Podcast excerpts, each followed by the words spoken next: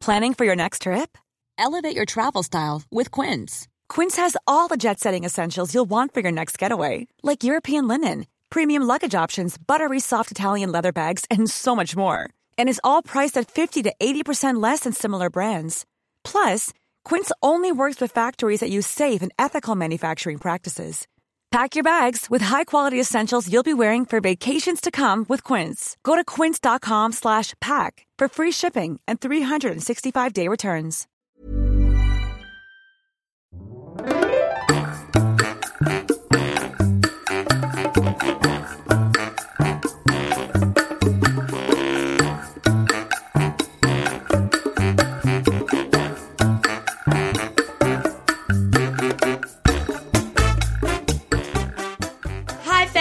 Welcome back to another week of Large Almond Latte. I'm your host, Nicole, which I realize I never say. That's so rude of me to not ever introduce myself. Well, there you have it. There's really actually not much more to me. I'm a pretty basic bitch. But if you have been listening for a while, you will know one thing about me, and that is I am on a mission to get rich. I have become so accustomed to this lady of leisure lifestyle I've been living on maternity leave. I need to keep it going. And for a while, I thought my baby was definitely going to be my ticket. Like, she got cast in this TV show, a legit primetime TV show, not like a web series or my Instagram stories. And I was briefly living my best Kris Jenner life, injecting her earnings into my face. Like, I'll totally pay her back later, whatever. But then COVID happened, and now I'm back to square one. But I have a new idea. Since this season of The Bachelor is absolute rubbish, Keeping Up with the Kardashians has gone into retirement, and no TV network here really wants to invest in quality TV shows. So I feel like there's an opening for me. I've got to come up with my own reality TV show to pick. I actually already have one idea that I'm going to drop in the TV review later, which means you have to listen to the whole episode. I mean, you could fast forward, but please definitely don't do that. But I'm also going to be taking submissions, so if you have a great idea, slide into my DMs and we can definitely split the profits 50 50. Right, moving on, fans, I have one very, very small favor to ask you. If you are on Instagram, make sure you take a screenshot of wherever you're listening and tag me on the gram at Large Almond Latte Media so you can spread the word and do my advertising for me, please. Finally, I do have my new laptop, but it only has Mac plug holes, of course. So I can't actually plug my microphone in today, and I'm using uh, Xbox headphones. So please forgive any audio qualities today. I promise next week we'll be back to normal. All right, enough of the babble because today we have a huge episode to get through. I know the question in the podcast group was, What is your bullet dodge? And one of you slid into my DMs with a story the masses absolutely must hear. So we're going to push that to next week so we can bring you that amazing story. Trust me, it is more wild than Tarzan, which reminds me, I should definitely use that as one of my reality TV show pitches. Okay, fans, put your seatbelts on, open your ear holes, and get ready for some ultra low involvement entertainment.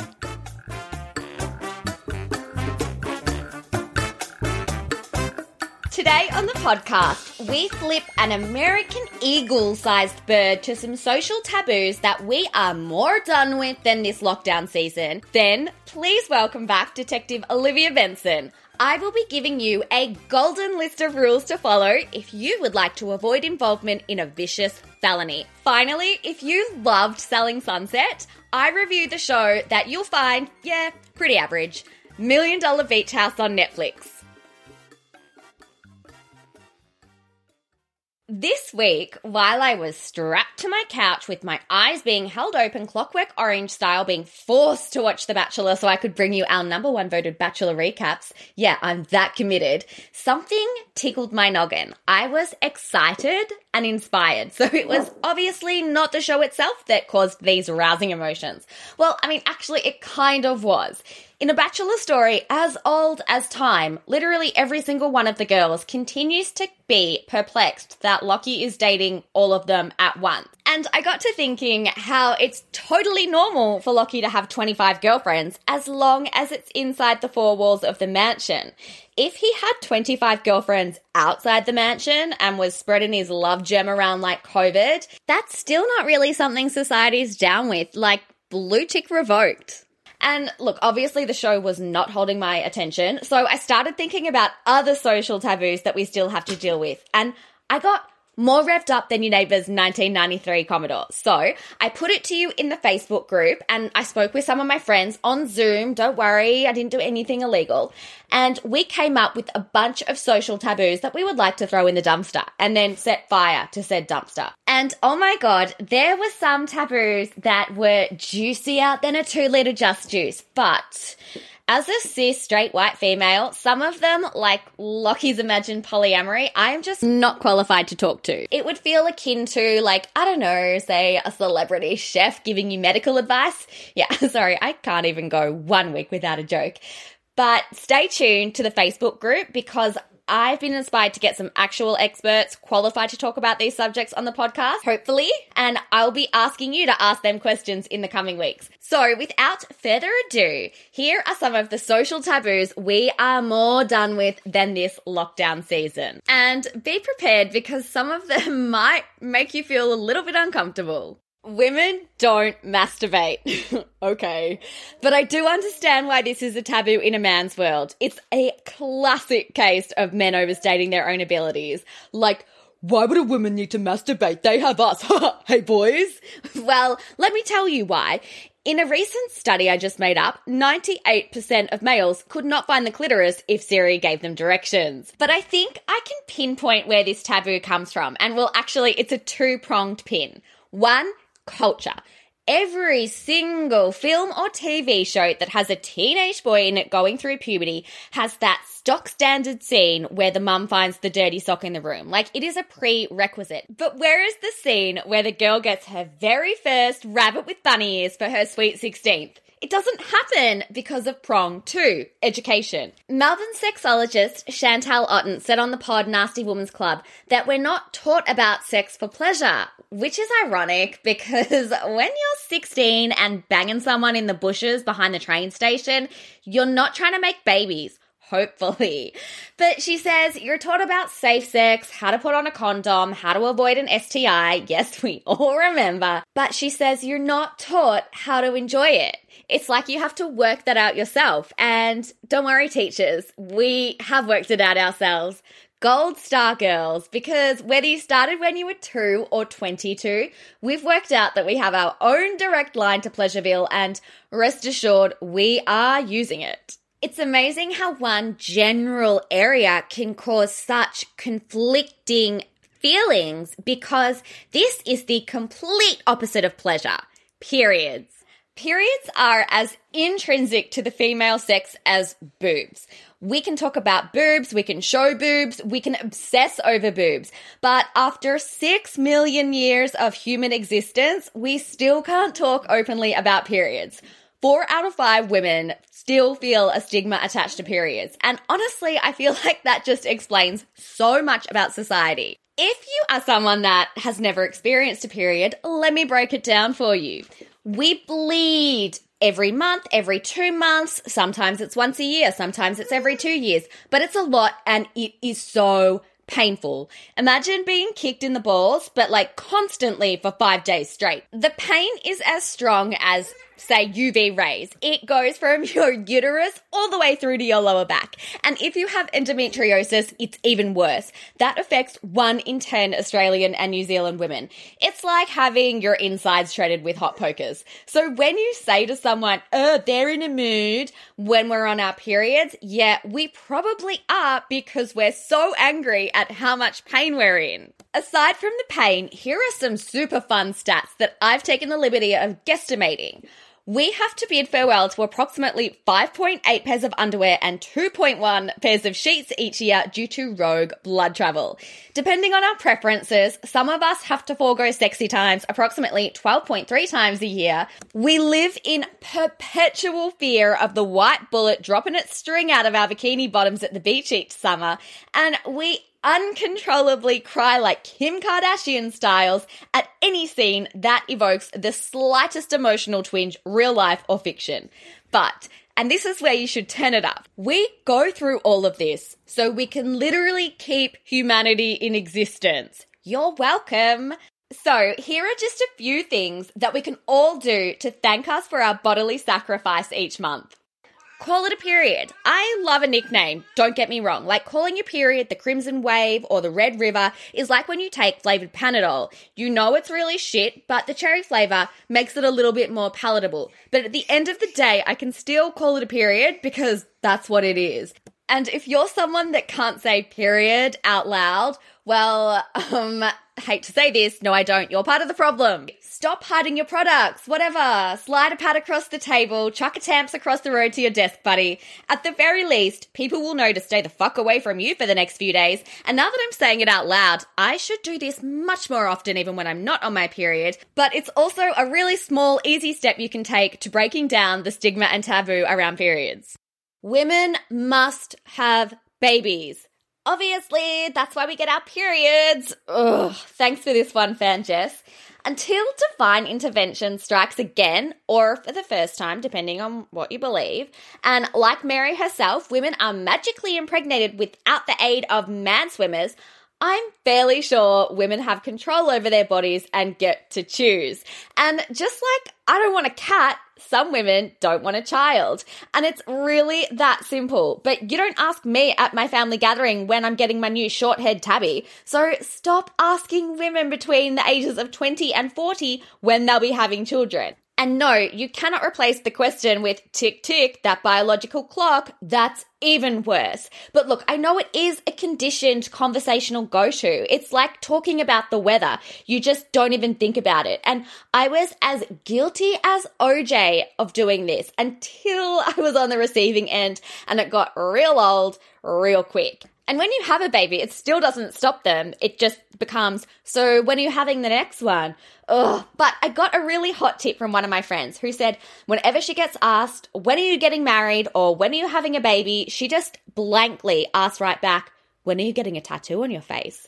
Because to her, that's an equally as ridiculous question, and I've taken it for a test drive and I can confirm it works. Now, not only do some women choose to enjoy their lives without the burden of crotch fruit, some women can't have children or may have recently lost a child during pregnancy. So I really hate to be the PC police, but your question can be literally more painful than being stabbed. One in five pregnancies in Australia and New Zealand end in a miscarriage, which is a whole nother social taboo on its own. So please mind your P's and Q's and go back to talking about how nice the sunshine is today. Your baby must have the dad's last name. This is a super personal choice and completely up to the individuals, but the key being that it's a choice and not a default setting. I'm not married, and thankfully, I think we're done with the taboo of having children out of wedlock. But when I told like 99.85% of people that my baby had my last name, they were so shocked. Like, even the most progressive of my friends. And look, okay, if my partner had a famous last name like Roosevelt, Rockefeller, or Judd, I wouldn't even think twice. I would give up any moral argument I had. But since he's just a regular proletariat, I'm definitely going to state my case. That baby lived in my body for nine months, rent free, and absolutely destroyed the place. While she was in there, I couldn't drink alcohol, eat cheese, sushi, cold meats, or poached eggs. I was sick all the time. Sneezing was one of the biggest risks I could take in my life. And when I finally did evict her, it was agony. In comparison, my boyfriend, well, um, he got to have a lot of sex to get pregnant. So you tell me, who deserves to have their last name passed on? It's me. The answer is me. You must love your job. Thank you for this one, Fan Polina the pressure to love your job is literally the main cause of the quarter life crisis. You watch movies like How to Lose a Guy in 10 Days and assume you'll be a high flying writer for Cosmo or an ad exec with a totally tolerant, non toxic workplace, and you'll be living in your own apartment by age 23. And then you get on the socials and everyone's putting their best life forward, and that just totally reinforces that feeling. In reality, you've chosen a career path at 17 despite knowing absolutely zero about the industry in practice. You go into a job with no life experience, put up with harassment, 18 hour days, and less money than when you were 15 working at McDonald's. It is strong cause for a breakdown. I also spoke about this in the very first episode, which if you haven't listened to, I think you should go back. It's still one of my favorites, the third life crisis. Because by the time you reach 30, you don't really care. You realize that people that have been working in their job for years aren't necessarily good at their jobs. It's impossible to find a mentor. The wage gap is real. Workplace politics have more power than Trump and your priorities shift and you realize that that unlimited potential to grow and develop and achieve you thought you once had, it's kind of capped by other people and you're you just don't care. You work to live, you don't live to work. Your job is just a golden pair of handcuffs. The good news is you will change careers five to seven times in your life, so hopefully you enjoy at least one of those jobs. Pregnancy taboos. Okay, there are more pregnancy taboos than there are Kardashian Jenners because so many people give birth. So you either have or you know someone who has, which means everyone has an opinion. But I feel like pregnancy taboos in general is an episode for another day that I'll probably never do because when you don't have children and people talk about pregnancy and babies, it is so boring. In the show notes, you'll find two pregnancy stigmas, but I'm going to be kind to the non baby listeners and only go through one of them now. The stigma around C sections. When my friend was going in for her C section, the nurse worded her up before the surgery and she says, just remember that whatever happens in the next few days while you're recovering here, you've made the best decision for you and your baby. This was in a Melbourne private hospital where cesareans are above the national average of one in three. So she was like, okay, that's super weird, but whatever. And then she realized why she said it. While she was in recovery, all of the nurses constantly were shaming her for her choice. Like, why are you a midwife? I know we just spoke about not liking your job, but this seems particularly counterintuitive. It would be the same as being a cosmetic nurse, but being staunchly against plastic surgery, which just makes no sense. Some women don't want to go through labor, and I can confirm it is definitely best avoided. But again, how you give birth is totally up to you, whether you want to do it naturally with drugs, with cesarean, as long as it's safe, it's your choice, it's your body. So, what I cannot understand is the hero complex of insisting on birthing naturally against doctors' advice, whether it's insisting you yourself give birth naturally or more commonly shaming other women for making that choice. And the most common argument, Women have been doing this for thousands of years. Yeah, well, thousands of years ago, it was 15 year olds giving birth in a paddock, and a lot of them were dying in labor. If not, they were probably only living to 34. So, you know, times change. Sometimes a woman might have a 12 pound baby inside her breech, and she's not real keen on tearing from her vag to her bumhole. And sometimes, for a million other medical reasons that I don't necessarily know because I'm not a doctor, but they are, they advise it's just the safest thing to do is to do a cesarean. And then people always love to say, mm, okay, it's your choice, but make sure you do your research. What research could I possibly do on Google that's better than the knowledge of an obstetrician that's studied for 10 years and delivers babies every single day? But this is such an Australian taboo. In Brazil, they have the highest rates of C sections in the world, and a cesarean is literally a party. Party planners, hair and makeup artists, caterers are all involved in this wedding like spectacle. The mother gets fully decked up, hair, makeup, nails. Bear in mind in Australia, you're like not allowed any makeup when you get a Caesar. So she's all done up, and then the whole family is watching the cesarean from behind this glass window with their cameras out. Like in Sao Paulo, there's this hospital that actually has a ballroom and a wine cellar. Like, I don't think the mum would necessarily be attending the post birth celebrations, but the family does. So I don't know. It feels like a lot for me. I barely wanted my boyfriend at the birth, so I don't know how I'd go with 30 of my closest friends and family, but I love so much that they celebrate this. And I feel like I need to spread this information to all of my girlfriends that have had cesareans because every single one of them have been touched by the negative stigma. And this just shows that it's so native and there's nothing to be ashamed of. C sections are actually a party. So we're going to end on a super light one from Fan Mark adults shouldn't play video games. Well, no, Mark, they shouldn't. They should be helping to raise their child. Side note, he's also my boyfriend. But okay, I'll humor you because everyone is entitled to their own opinion. He said when we were younger, we read children's books like Goosebumps. And when we got older, we didn't stop reading. We just started reading adult books like Stephenie Meyer. Yeah, that was the first author that came to my head. Wow.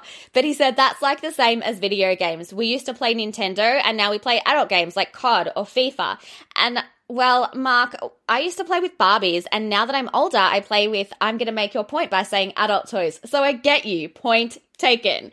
I would have been much harsher on this, but I have mentioned video games before in our escapisms episode. And it does turn out that when video games are consumed in moderation, it actually is a really therapeutical way to escape reality. And that's why video games where you're in a completely different world like Second Life are so popular. So, Mark, I will begrudgingly accept working towards elimination of this taboo.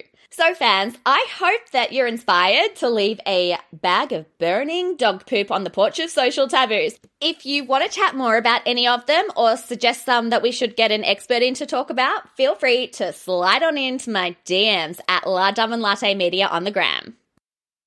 If you're a basic white bitch like me, you probably froth true crime. Like the host of Case File once sent me my own personalized episode creepy or best birthday present ever. It was the latter. Signs of a legit true crime junkie are if you were on the case, you'd 100% know that a person who dies in a fire with carbon monoxide in their lungs was alive when the fire was lit. Or if a crime scene smells like bleach, sprinkle a bit of luminol on that bad boy and you'll see the blood splatter. But what if you were involved in a crime yourself? I'm obviously not going to tell you how to get away with murder because there's a TV show for that. But what if you go missing? Or what if you were falsely convicted of a crime? Well, for the second week in a row, you can call me Detective Olivia Benson because I am going to share with you some golden rules to follow. There is strong input from my favorite true crime podcast, Crime Junkie, their life rules. Just so you know, credit where credit's due. But you will need to follow these golden rules in order to eliminate your involvement in a vicious felony. Number one, you never really know anyone. Ever. I bet you look at serial killers like the Golden State Killer or Ted Bundy and go, how did the wife not know? Or even serial cheaters, like when you hear stories of people who have been basically living a double life for the past 25 years. How did their partners not know? But how many times have you found out facts about your friends that have totally surprised you? Even something as small as they don't like chocolate or dogs, which, side note, are both sure signs of a psychopath. Or more recently, how many friends have you had to block that you would never have dreamed of doing in a thousand years because they have recently graduated from the Facebook University School of Law? The point is, you don't trust anyone except your dog.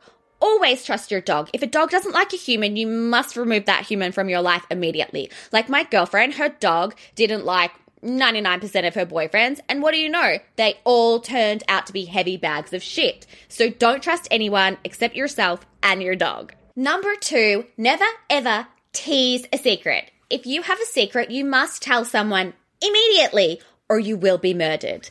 Never ever tell a friend, I need to talk to you about something, then leave it overnight because you will be murdered. Never ever say to your friend, Oh, I think someone's been following me, and then don't go into detail, or better yet, don't go to the police because you will be murdered. If you hint at something like this, you'll be murdered, and your teaser will just be a dead end to solving the crime. Crime Junkie used this really great example of Swedish backpacker Karina Holmer. She wrote a letter home to her friend in Sweden telling her that she had secrets. And oh my God, why would you do that? Because you know it's going to be like at least three months before the next letter comes explaining the secrets. And yeah, what do you know? Wound up dead in a dumpster, and 24 years later, the mystery is still unsolved. So if you just spill your secret immediately, it could save your life. Number three, and this is actually the most important, it should be number one. But before I go on, please make sure your significant other is not around because if you go missing, they are like 97% likely to be the reason why you are missing.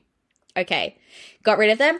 Right, number three is the if I go missing folder. So you'd know that if someone isn't found in the first 48 hours, their chances of being completely fucked increase significantly. But you'd also know that it can take police ages to not only take on your case, like seriously, how many times have you heard the line that they can't do anything until the person's been missing for 48 hours? It's a total lie, by the way, but they use it. But if they do take your case, it can take them forever to get warrants to access your bank records, your emails, basically any personal information that could lead to a case solving hint.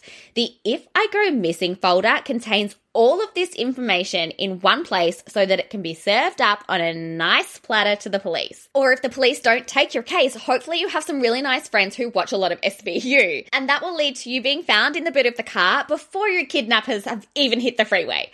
Most importantly, you get to choose your own missing persons photo. Yay! But obviously, don't use photo of you dressed up for the clubs on a Saturday night because you definitely won't be looking like that when you're pulled out of the boot. In the show notes at largealmondlatte.com, I've included Crime Junkie's very extensive If I Go Missing template, or you could just create your own. And I've also included a bunch of things to include. Just do it. Like, I don't care what template you use, you just have to do it. Number four, turn on your location services. But what about my data? What about my privacy? Facebook, Cambridge Analytica, meh, meh, meh, meh, meh. I live in 2020 and I understand the purpose of data sharing and I'm okay with it at the best of times. But if Google having my data saves me from a sex dungeon or proves I didn't commit a triple homicide, I will pay you to take it. If you've listened to The Lighthouse, which is the podcast following the disappearance of missing Belgian backpacker Theo Hayez in Byron Bay, you'll know that they were able to track his last known locations because his sister gave the police access to his Google account where his location services were switched on. Again, in the show notes, I've outlined the steps for both Apple and Android to switch those on. And it goes without saying that this is why you should always have Find My iPhone activated. Ooh, number five, this is a good one. If a hotel looks shady, it probably is. Did the hotel in Psycho look accommodating? No, it looked like a murder hotel. What about the one in The Shining? Murder hotel.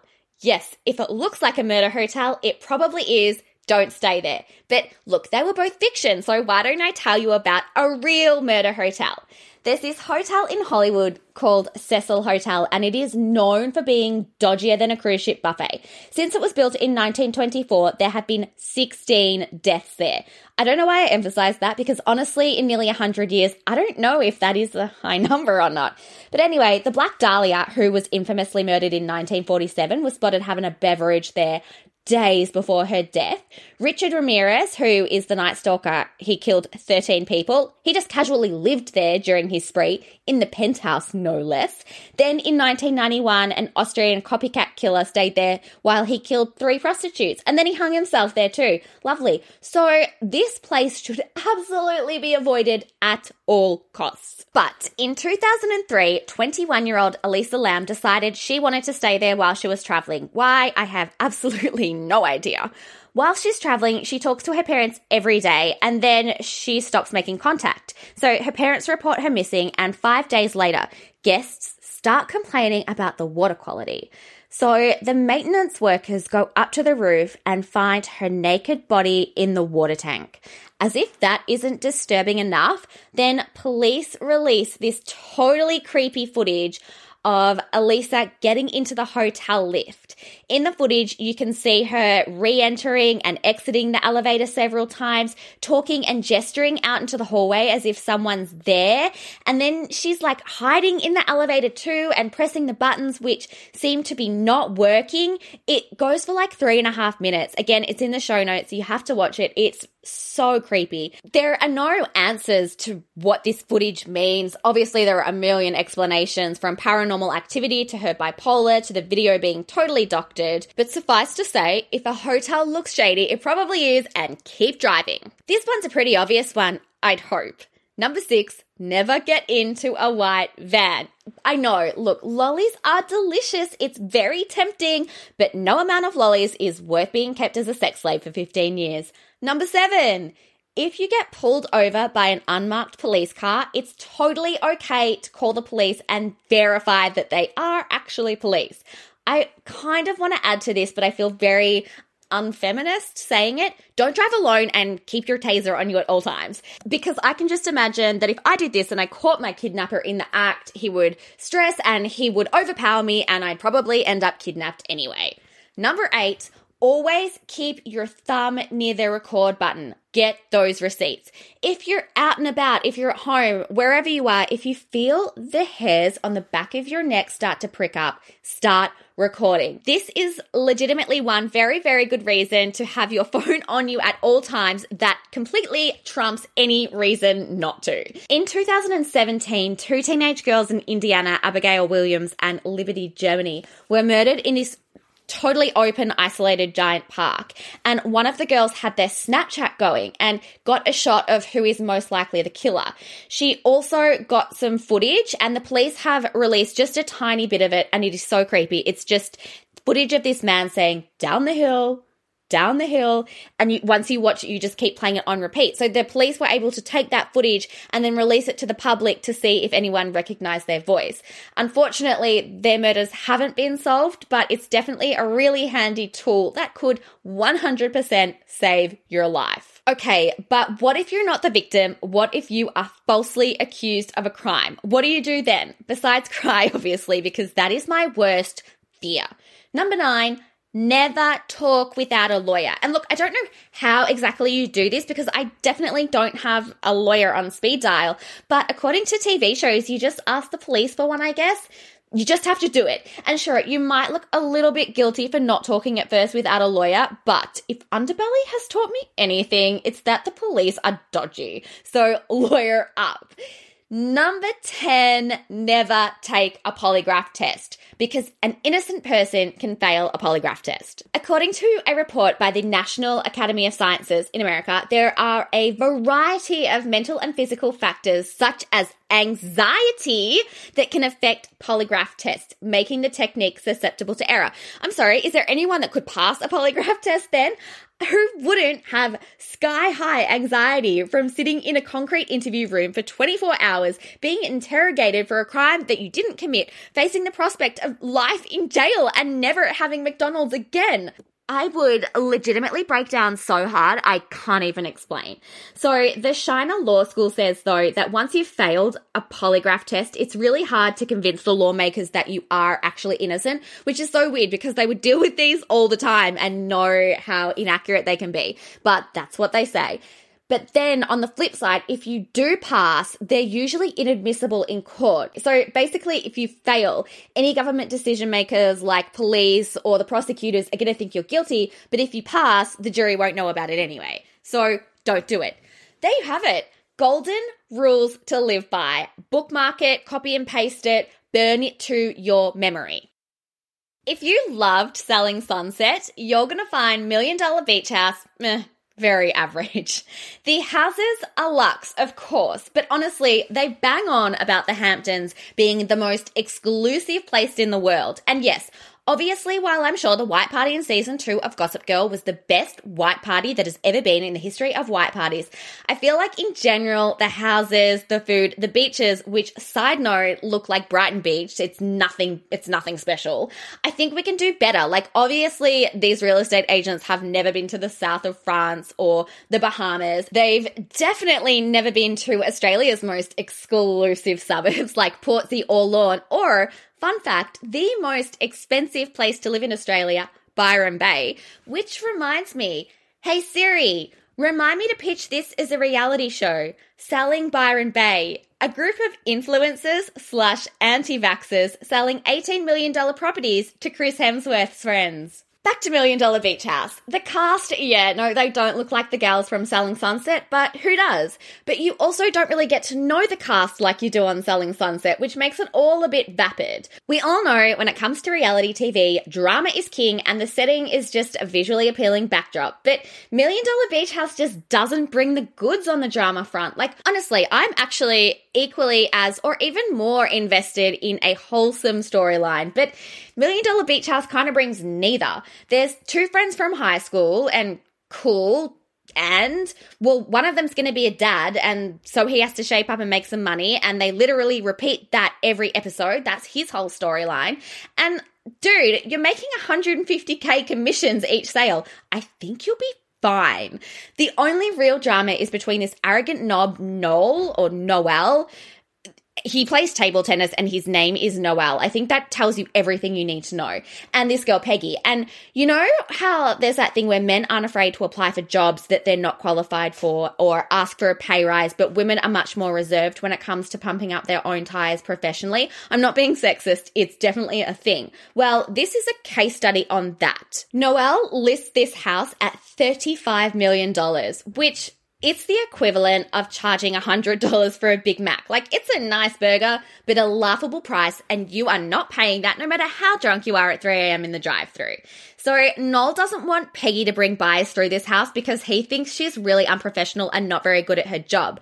But Peggy's actually the only one with a potential buyer. So, begrudgingly, Noel lets her come, and he is a joke at the showing. He keeps his sunglasses on inside, and he doesn't even know where the phone chargers are in the house. Honestly, one bonus of this show is you will cringe so much at Noel, you'll probably end up with a six pack. Anyway, it's definitely no selling sunset, but it is very okay background viewing. 6 out of 10.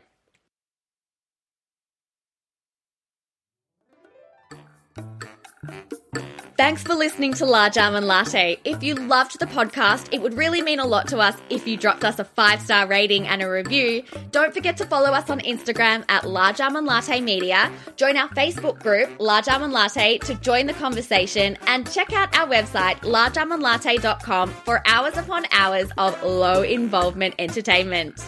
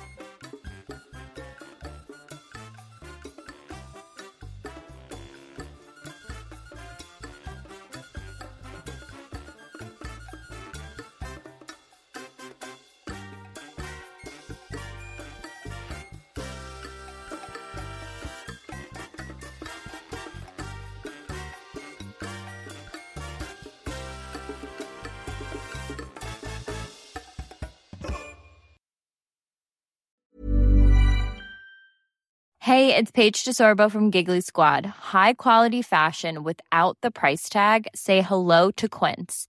I'm snagging high-end essentials like cozy cashmere sweaters, sleek leather jackets, fine jewelry, and so much more. With Quince being 50 to 80% less than similar brands. And they partner with factories that prioritize safe, ethical, and responsible manufacturing. I love that. Luxury quality within reach. Go to quince.com slash style to get free shipping and 365 day returns on your next order. Quince.com slash style.